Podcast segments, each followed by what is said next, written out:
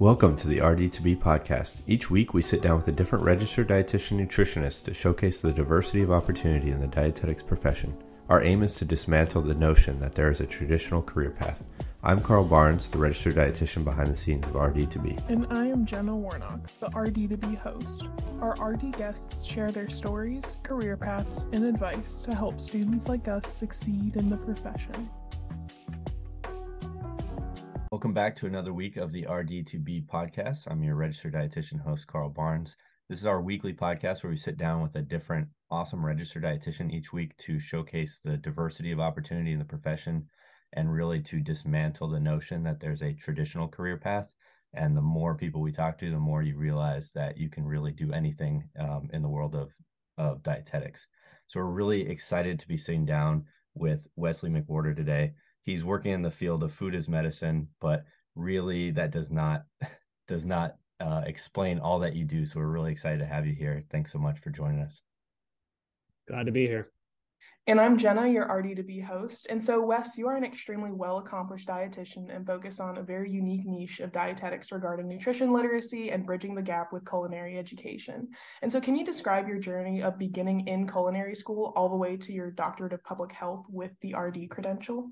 Yeah, absolutely. And, and Carl and Jenna, it's just wonderful to be here, um, be on this podcast. And when we were just chatting a little earlier, I, I described how I wish this had had been around when I was going through my studies. I, I just remember being so lost.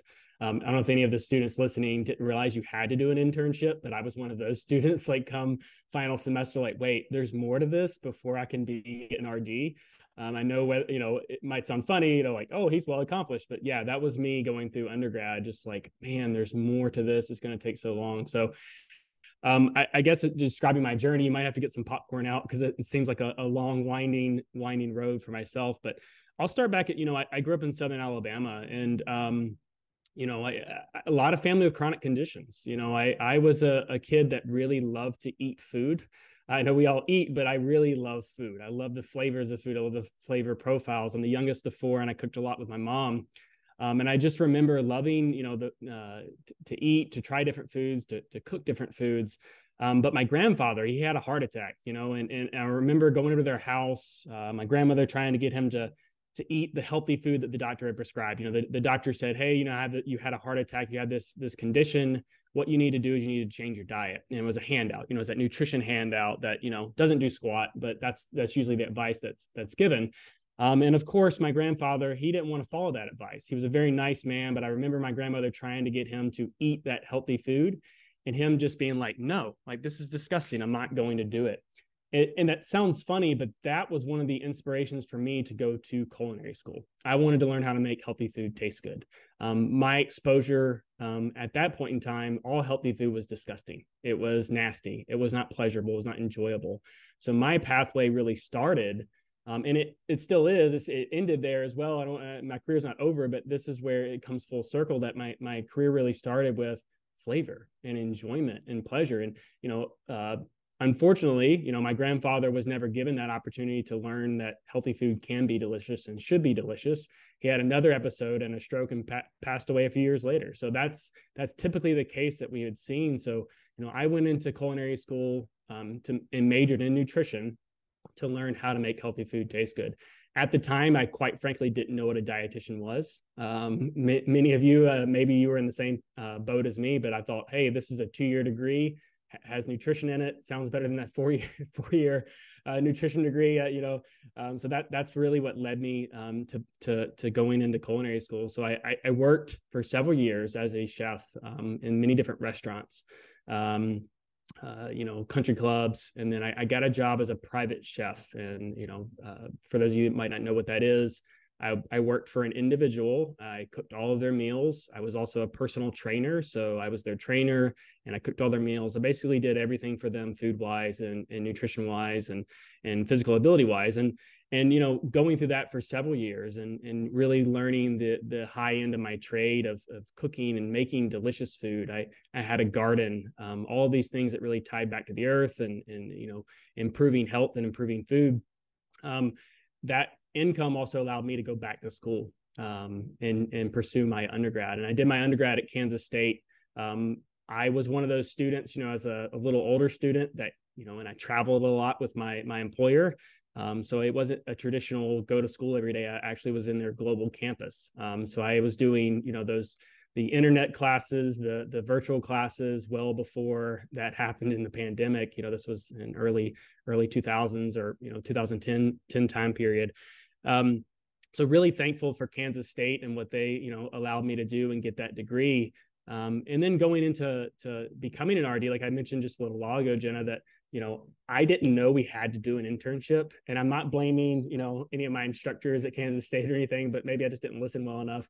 Um, but you know, once I figured that out, I there was a, a university in Texas where I was living, uh, University of Texas Medical Branch, that had a combined MSI uh, MSDI program, and I joined that one. I was one of the first or second classes to go through, but it was just a wonderful experience for me.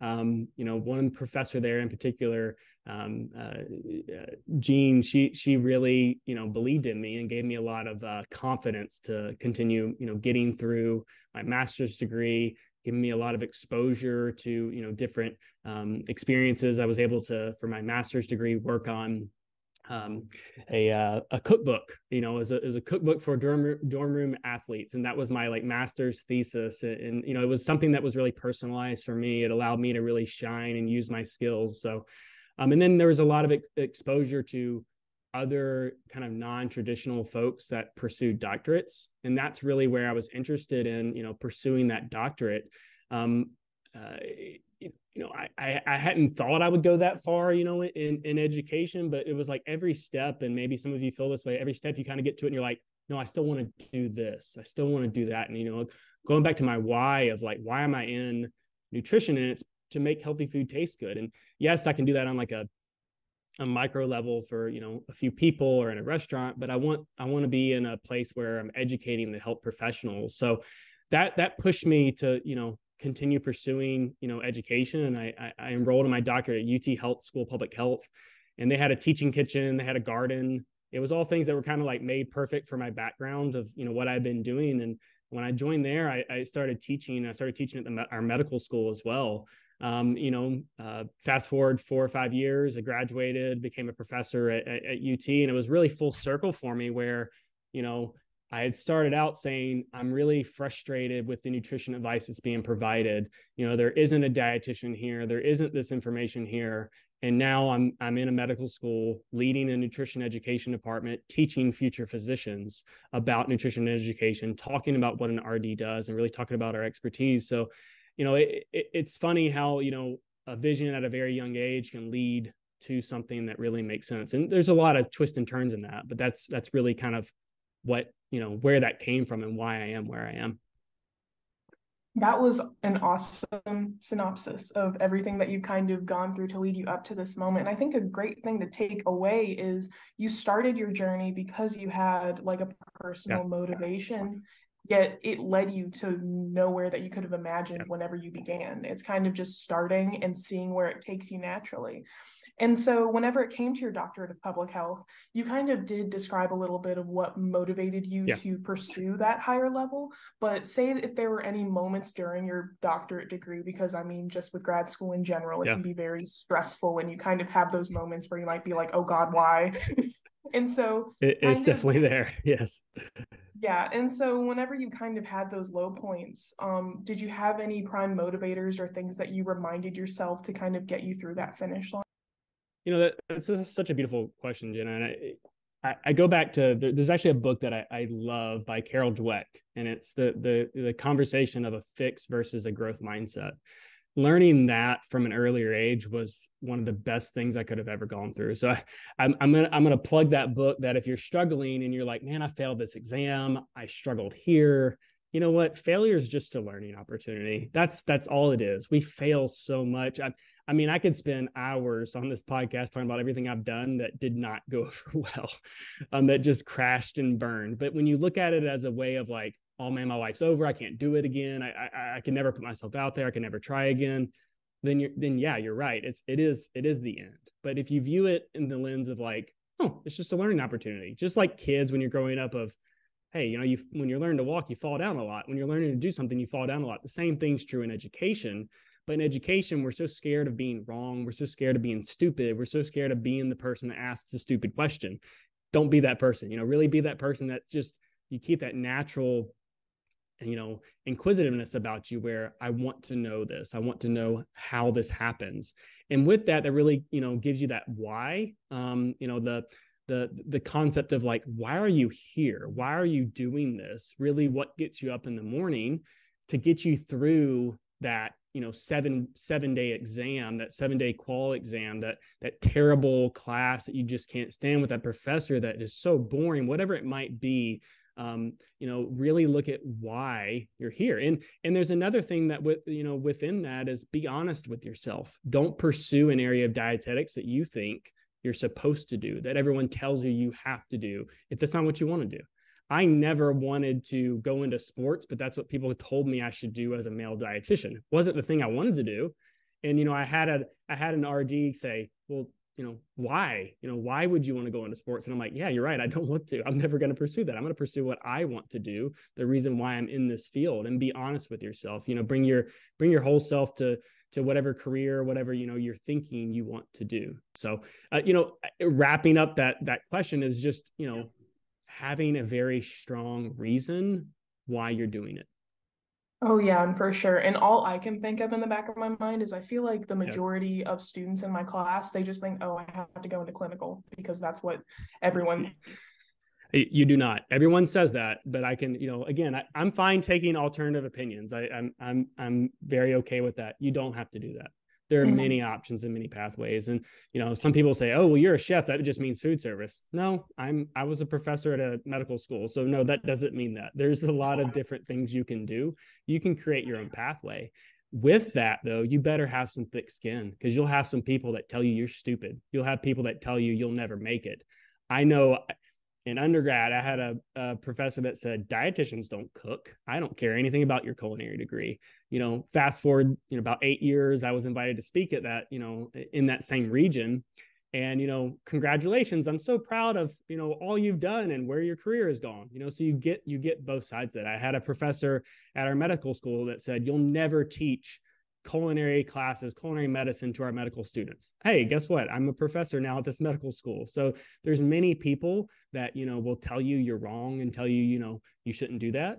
There's also some that have good advice. So you do want to heed advice, but just be careful of who you're listening to. What is their interest? And make sure that, you know, if you have that vision, you know weigh weigh the pros and cons weigh the you know listen to advice but also if you feel strong about doing it and you can see it through go for it you know try it. The worst that can happen is you fail and there's always another opp- opportunity to do something else.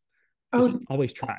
Mm-hmm, definitely and i think one thing and i heard this like kind of recently whenever it comes to thinking about your future like what you want to do you get nowhere if you just sit and think you know about the yeah. possible options. Like the only step is kind of doing. And i think your path like your past is a really great example yeah. of you started in culinary all the way up to your doctorate of public health and even though you had no expectation of going to uh, grad school you still found yourself there naturally because throughout the process of doing you found what worked best for you and your passions. Yeah. I i joke sorry to interrupt you i joke um you know I always tell people to never say never. Uh, there's two things I said I would never do in my life, and one was go to college, and the other was move to Texas. I I did really really well at both. You know, I went I have four formal degrees, and uh, you know, I, I lived in Texas for about 13 years. So I guess I should start saying I'll never do something that I, I really actually want to do. Um, I I, I want to share this this story that I think is would be powerful for a lot of students. Of you know, I was very terrified of public speaking, terrified of it, and I I want to describe like it's important we lean into that, lean into the fear, lean into it. Because again, fear is just, it's the enemy of pro- progression. It is essentially like if you let fear take hold of whatever you want to do in your career, you won't ever do what you actually want to do. Um, I remember I was asked to do a presentation. There were a lot of, you know, big time people. I was still a graduate student. Um, and I crashed and burned in this presentation. I mean, it was terrible. It was one of the worst experiences of my life. I still to this day I can remember the feeling of walking out of that presentation of being like, I, I you know, I, am a failure. I can never, I can never move forward. I can never do this again. Like it's even like bringing tears to my eyes right now of how bad it was. But I, I, I made the decision that night. I'm like, I'm to learn how to be a public speaker. I'm to, I'm to do whatever opportunity I can to get better at it you know, sign up for classes, learn how to do it, sign up for whatever lecture someone will offer to me. You know, I was speaking to like the most random groups in Houston, like whoever would take me, I would go present. And some were terrible, some were better. You know, that was about six, seven years ago. I've done well over 600 presentations. I'm not the best, but I'm definitely feel very comfortable in front of a crowd, speaking, presenting, doing all of these things. But I can tell you, earlier on in my career, I would have never wanted to be on that stage, never wanted to be in a space where, you know, I, could potentially look like a fool. Um, and that that's again just you know lean into that fear push yourself to kind of go outside of where you might normally think your your you know skills are, are really strong because oftentimes where we are is the people that get in those positions they just are the ones that do it. But if you can push yourself you might even be better at it than your traditional folks might be. So you know i would encourage anybody that's listening to this you know if you're scared of something go for it go mm. for it yeah, definitely. And I can definitely relate to that public speaking aspect and just kind of really the only way to get comfortable with something you're not comfortable with is kind of just throwing yourself into yeah. a space that gets you comfortable with it.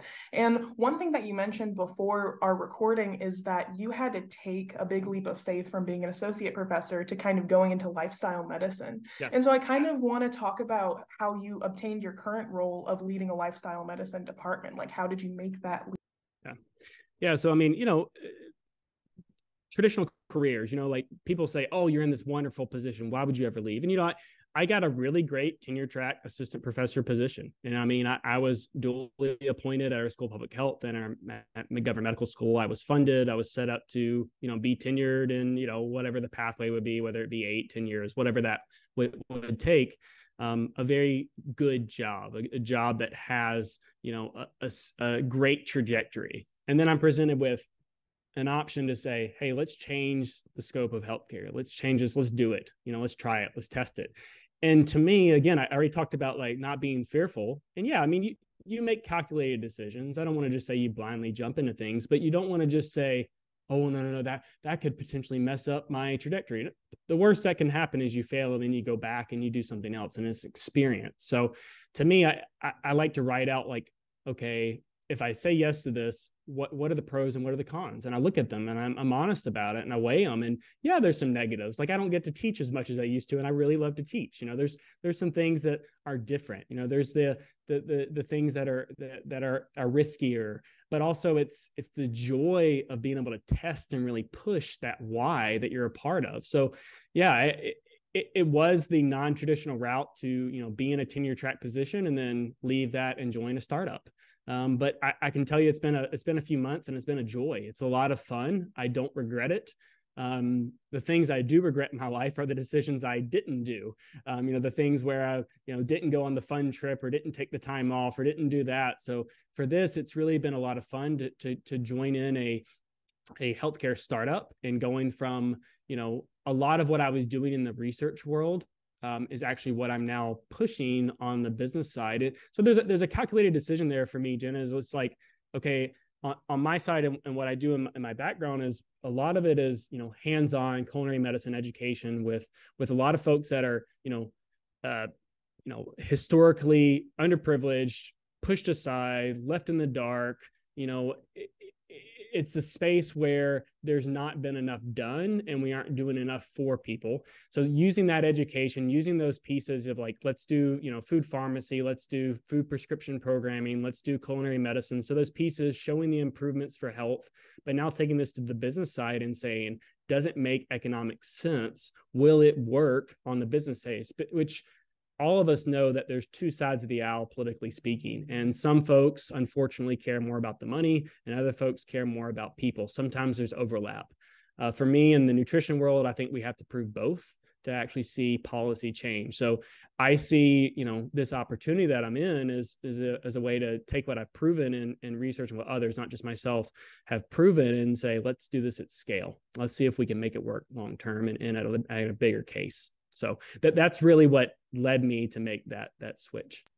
Awesome. Yeah. And can you kind of describe a little bit more what lifestyle medicine is? Because whenever you first described that to me before the recording, the first thing that came yeah. to my mind personally was functional medicine. Yeah. But from what you've described right now, it seems like there's a couple more components. And so if you could like compare and contrast the two or kind of describe what lifestyle medicine is. Yes, I mean, you, some of you all might be familiar with, you know, the integrative or functional or lifestyle medicine terms, and there's overlap. Just like if you might have heard of culinary nutrition and then you hear culinary medicine, you know, who agrees on everything that's part of it? I would say like a, a, very cheap summary here would be, you know, lifestyle medicine is that the factors like lifestyle pieces that go into it, like the things that are maybe under your control that you can can do integrative medicine or functional medicine sometimes look at, looks a little more holistic but i would say that you know practitioners in both of those fields whether they be physicians or rds whatever other you know uh, allied health there's overlap. Folks are in both fields so i don't want to like take one camp over the other camp. But essentially saying like in, in the scope of where i am it's not just traditional medicine like you know hey here come do do this procedure. We you know we treat you for a condition. Lifestyle we're really looking at preventative medicine and then obviously there is the treatment piece. So kind of both ends of that spectrum and when you're an rd working in that medical space it's saying how can we look at this holistically to not just have you know a patient has an a1c of 9 or 10 or, or, or 12 or 15 now we're going to start doing something it's okay the patient is is here so how can we prevent things from getting worse? How can we get it better for our patients? How can we improve their health?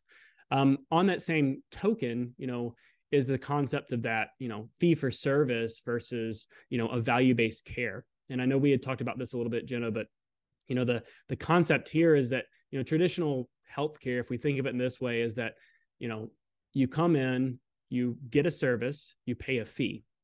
It's what some people term, and I, I agree with it, is it's sick, it's sick care. You know, you we don't do anything about it. Maybe sometimes you go to an annual preventative appointment, but by and large, you're only getting health care when you're sick. Um, so it's a fee for service. So what we're what as as healthcare providers, what we we are incentivized to do is to only treat a ton of people. So it's a fee for service model. Is as long as I can see 40 patients today, then I'll make enough money. It's not about keeping that patient healthy. It's about a number of procedures. When you flip that and you look at a value, a value based or a full risk model, you're saying, I am, you know, incentivized based on how healthy my patients are. And why that's so important for the dietitian, for the nutrition professional, is that, you know, typically speaking in fee for service we're not reimbursed at a high enough rate for it to matter especially when we're working with a a physician group for instance where why would i do nutrition education? Why would i work with the rd if the reimbursement rate is this amount when i can be doing this service and get so much more? When you flip it and you need to keep your patient healthy and you're at risk for if your patient ends up in the ER, ends up having an event, then guess what? Nutrition, you know, lifestyle factors, physical activity, all of these things are so much more important. And that's where, you know, I'm really a big believer that in the next several years, there's going to be just a wide open door for RDs to really step in this space and be leaders in that, you know, in that, you know, value-based care model, um, you know, in the lifestyle realm and not just, you know, in a, a typical nutrition counseling, but, you know, there's so much more to what an RD can do in the space. Yeah, definitely. And this is actually like one realm of dietetics that I'm personally really interested in, just kind yeah. of like looking at the root cause and how an holistic approach of kind of solving instead of masking it with symptoms. Because, you know, you can promote longevity, but quality of life should also be attached to that as well, not just kind of giving different prescriptions to make them not have symptoms, but also making sure that they're symptom free and yeah. for the main issue for sure. And Jenna, if I may, mm-hmm. sorry, I keep interrupting you. I, I so no, apologize. I'm just so excited about, to talk about this. Is you know, typically what we see often is you know, in that fee for service model, we, we're talking about a lot of chronic conditions, you know, diabetes and heart disease, which didn't occur overnight. But because of that model, what we want to do is we want to do an acute fix. We want to have just a quick prescription. It's done. Here's a diet. Follow it. You're done. We fixed you. That does not work. You know, my doctorate's in behavioral science. I can tell you that if it was that easy, we would not have the rates of you know not so-called non-adherence that we that we do have. And and and that that's that's the thing that we really can shift on is no longer which you know dietitians here you know RDs to be we believe in a dietary pattern. We don't believe in diets, but so often we're still stuck in this model where folks are put in a controlled mechanism. Our studies are based on, you know, three months, top maybe it's six weeks of of following someone but it's not in the real world it's treated as you know kind of a rat in the cage as a robot the behavior piece is taken out so how can we really look at like what works for our patients long term to not just put a patch a band-aid on it but really to to build this these changes these these positive you know shifts into our patients lives instead of just hey here you go here's a handout I'm, you know, probably won't see you again. I know you're not incentivized to come back to me, et cetera, et cetera. So really it's important that we can start, you know, doing nutrition like we've been wanting to. And I, I really believe that, you know, that value-based care is that, that option for us moving forward. Definitely. And one thing that I'm curious about is for RD2BEs or just new dietitians that are really interested in this space of dietetics, what advice would you give them for kind of getting their way into that space or kind of helping promote more of like representation in this form of dietetics? Yeah you know I, I think this this goes for RDs to be and, and current dietitians too is we got to get better at working outside of our profession you know? Like oftentimes we're really scared of like oh my god you educate physicians why would you do that they're going to steal our job well they're not like an, a physician doesn't want an, an rd job they want to know what you do you know half the time you know when we would question our, our medical students they wouldn't even know what a dietitian is much less like what our expertise is once you work alliance, alongside somebody, there's that mutual respect. So we really have to do a better job of getting to know each other, um, getting getting our word out there about what we do. Not just saying, "Hey, we're the nutrition experts," but "Hey, let me show you." You know, and have some humility there too. So as a student, you know, join in a lifestyle medicine, you know, um, uh, the the practice like join as a student member join in integrative and functional medicine as a student member like get to know medical students get to know dental students get to know nursing students work together. Like that's that's how you communicate. That's how you get involved in the interprofessional work that really will help accelerate and improve our profession. You know we we have to get outside of that siloed nature that a lot of us have been in for a long time. You know i'm i'm a big big advocate of you know expanding you know our repertoire and and leaning into you know sometimes it's a little scary to get up in front of all these super experts but you're an expert yourself you know believe in yourself and believe in the knowledge that you have and and you know honestly I have so many great relationships with physicians, with PAs, with nurse practitioners, with you know nurses and other folks, and it, it wouldn't have happened if we didn't have that opportunity to really, you know, again work together. Mm-hmm, definitely. And kind of just going into that lifestyle medicine model of a holistic approach. You need a holistic yes. educational background as well to target that population and kind of solve it from that angle. And what, what you mentioned of like merging different things together to kind of promote that lifestyle medicine model, you incorporate your culinary background with culinary medicine. And so, yeah. could you explain how you blend that in your current position for helping people? Yeah, you know, I, I, I make a I make a lot of jokes about it, but you know, as a chef first and dietitian, I remember walking into patients' rooms and say I'm the dietitian, and I immediately see someone clam up like, "Oh, ate broccoli, uh, brown rice, and chicken. That's it. I don't want to talk about anything else." And then, uh, you know, if I took a different approach, walking in another room, and you know, again, this is just an anecdotal anecdotal study I did myself by you know presenting myself in different ways, but I walk into a room and I say, "Hey, I'm a chef." Guess what? The conversation goes completely different oh my goodness tell me what you love to eat. Oh i love this. Do you like this? Tell me what your favorite thing to cook is.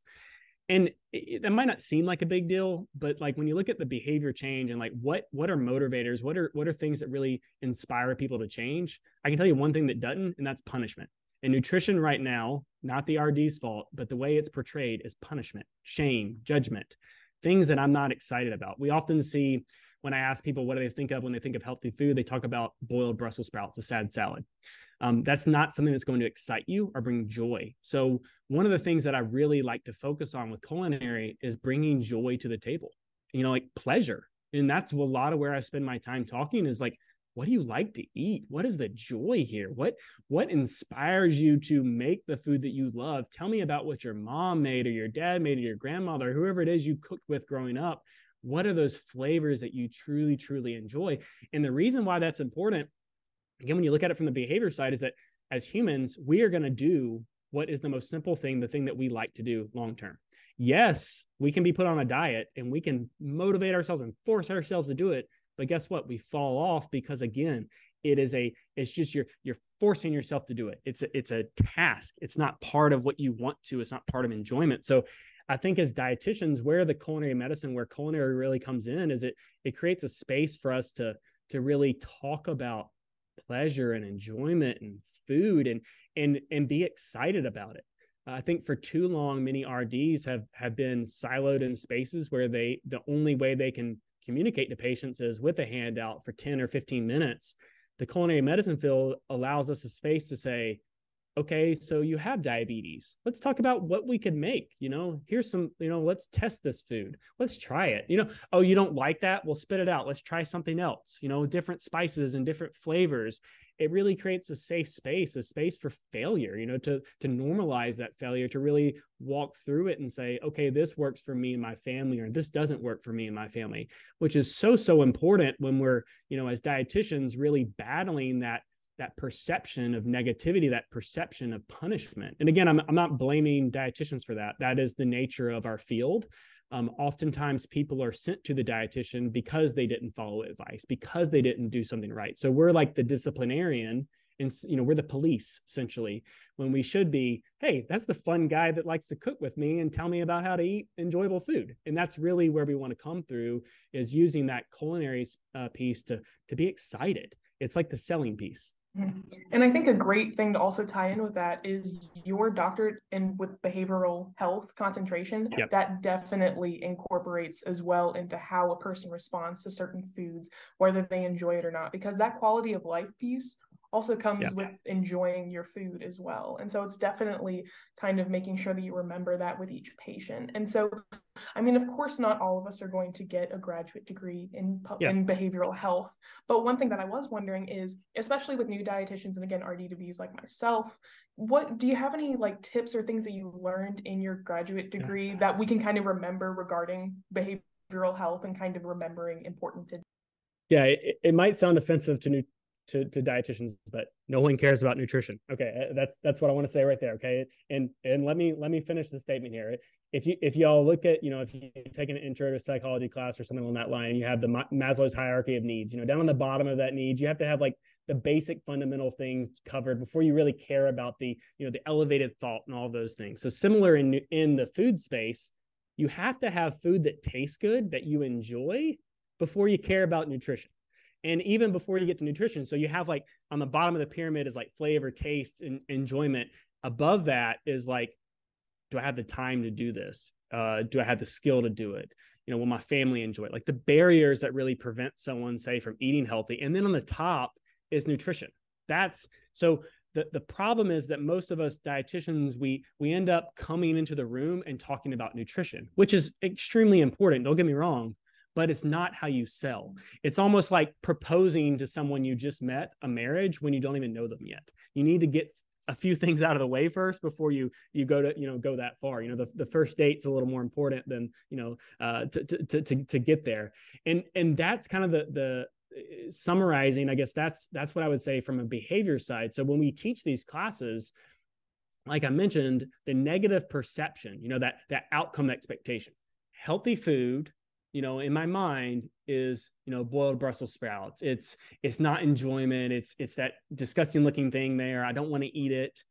So we have to flip that outcome expectation. So we we do a, a taste exposure. You know it's the roasted brussels sprout where oh my goodness this tastes so good. I love that. I don't have to argue till I'm blue in the face to that patient that this is healthy because you simply enjoy eating it because it tastes good. So we use the taste as a way, as a hook to get in to talk about nutrition and really help make that change. Again, I think that that is one of the most fundamental things we have to do as dietitians is utilize a different, you know, motivator, not the scare tactic, not the tactic to say, you do this, it'll make you healthy. People know vegetables are healthy, but they don't taste good. So we have to really focus on how we can make that happen. Yeah, and I think that's definitely a great thing to kind of focus on, especially with a new patient, just kind of doing taste and then uh, nutrition later, because you can definitely, yeah. once you have that strong foundation, like what you mentioned, it's super easy to just have it naturally flow to something that's that they'll stick to and also just they'll yeah. enjoy yeah. much more in the long run. And so, um, mm-hmm. sorry, yeah, well, I, just, I think to that point, Jenna, like you know the, the, what we do in our classes we, we do the taste ex- exposure first because then it's a positive experience and then to me, there's okay, show me how to do this. I want to see how to do it. And th- this is something we published onto eh, actually in, in JAND as well. And um, it's the taste, see, do model. So uh, I'm going to taste. Okay, that changes the perception here, changes my my expectation of what the food's going to be, and then I'm going to watch, you know, someone prepare this to see if it's eh, is it simple enough. You know that that that uh, watching my colleague, can I do it? And then the final piece is doing yourself. And I like to say, you know, I'm a big sports fan. You know, I, am pretty athletic, but I'm a terrible basketball player. I love watching basketball. If I watch, you know, you know, you know, Golden State shoot a bunch of threes, I can't go out there and shoot a three pointer. It's just not going to happen. Now, if I go and practice it, yeah, I'll get better at it. And that's the thing too. We have to have hands-on practice to get better at things. It's not just about watching; it's about doing. So that that see, do is really the model that I like to to push people to of full circle for people to really get that exposure and, and circle it in where they can do it for themselves.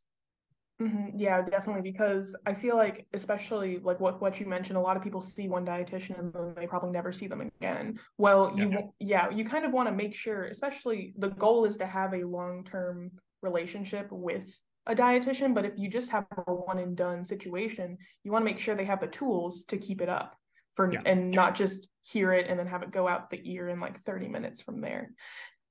And so, one other thing that you're involved with, and you did mention this before with kind of getting involved with um, dietetic practice groups within the Academy of Nutrition and Dietetics, is that you are also a spokesperson for yeah. the Academy. And so, um, what sort of messages or things do you, do you use to your advantage in that position to kind of um, promote and get the word out yeah, I mean, for for me, a lot of it is is again, I, I, think if if anyone hears me speak or present, I'm usually talking about flavor and food and enjoyment and pleasure, and usually a sexiness is thrown in there somewhere because I, I, think you know we ha- we have to have these I mean, pleasure oriented words around food because that's so so so important. So, you know, getting that perception away from the negativity of the dietitian, um, and then the other thing is just making it more simple. Like we we make everything so complicated. Like nutrition is not that complicated. Yes, there can be areas where we do need to deep dive into stuff, but like by and large, for for the folks within the bell curve, it's not that complicated. There's not that many things you really have to focus on. It's it's as simple as that that that plate that we we utilize of like, are there any vegetables? Are you eating them? Or is there some color in your plate? You know, like are you eating whole grains? So you know, really, really helping to to take a lot of those, you know,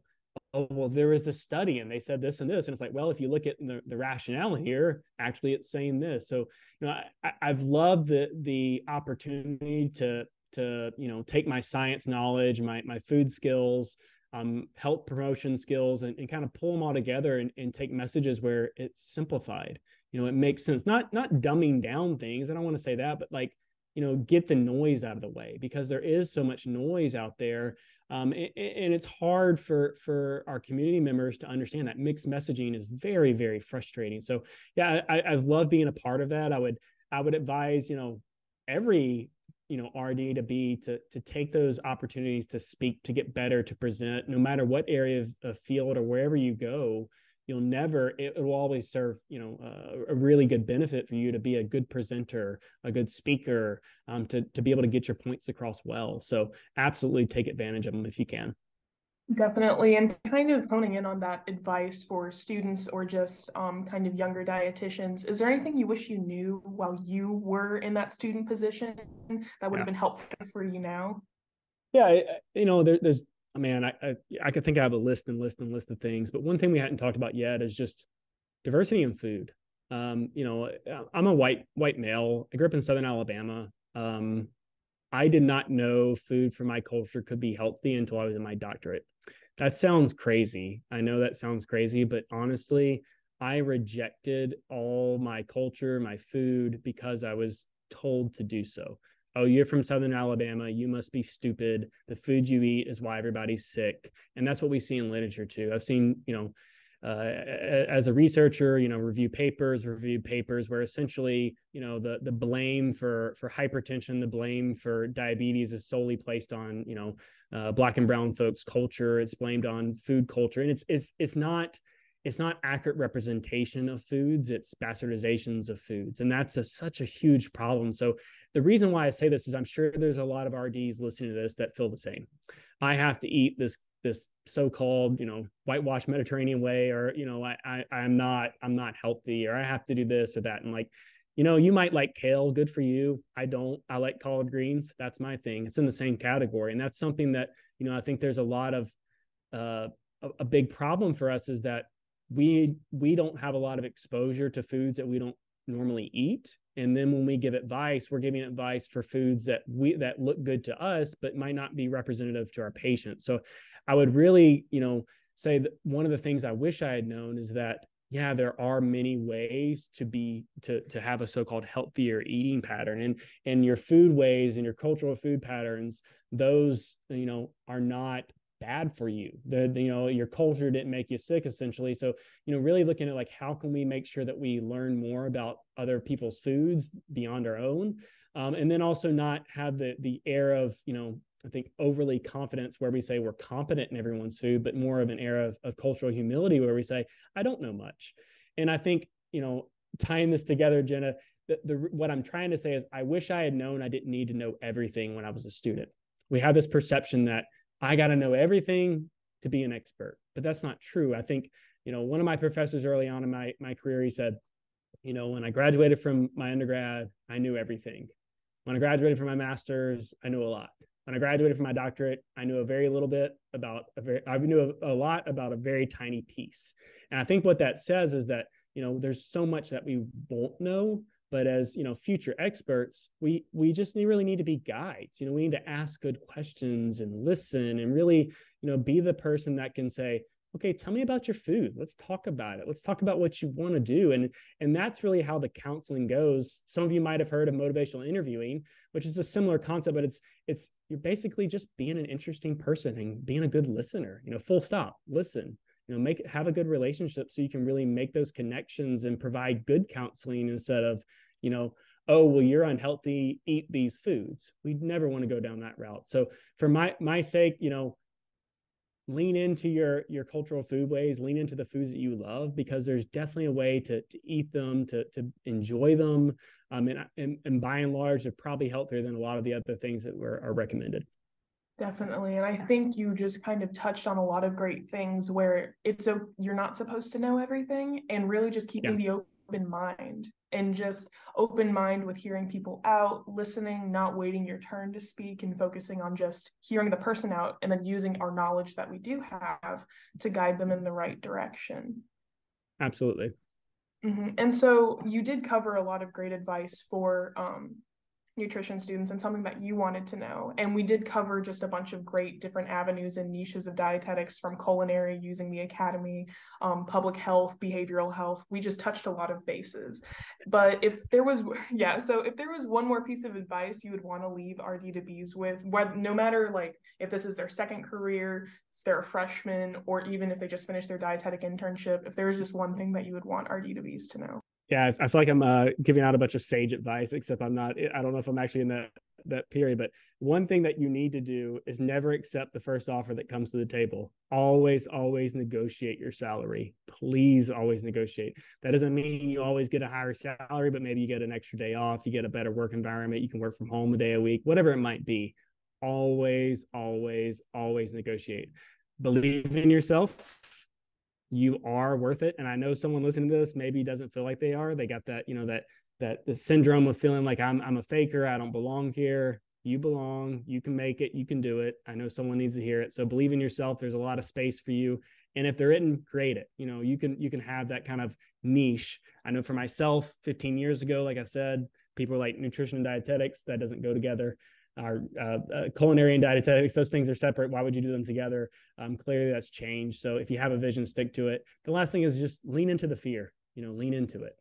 Um, it, it's important that you know you you lean into it but it, when you lean into that fear not based on what someone else's career is. Like you don't need to be a Carl, you don't need to be a Wesley or a Jenna, be yourself. So you don't need to say, well, Wesley's done these and these. So I if if I'm not to where his career is, then I'm a failure. No, like what is it that you want to do for yourself and lean into that. Um, because if you're always trying to chase somebody else, you're going to burn out and be miserable. When it's yourself and your own career and the things that you want to do versus that comparison game, you can really lean in and enjoy the ride and really have some some fulfillment in your career. I think those are great words to end off of. Thank you so much, Wesley, for taking Absolutely. time. Yeah, you just touched on so many wonderful topics, and I know RD2BEs out there will gain a lot from this interview. So, yeah, thank you so much. Absolutely. Thanks for having me on. Appreciate it.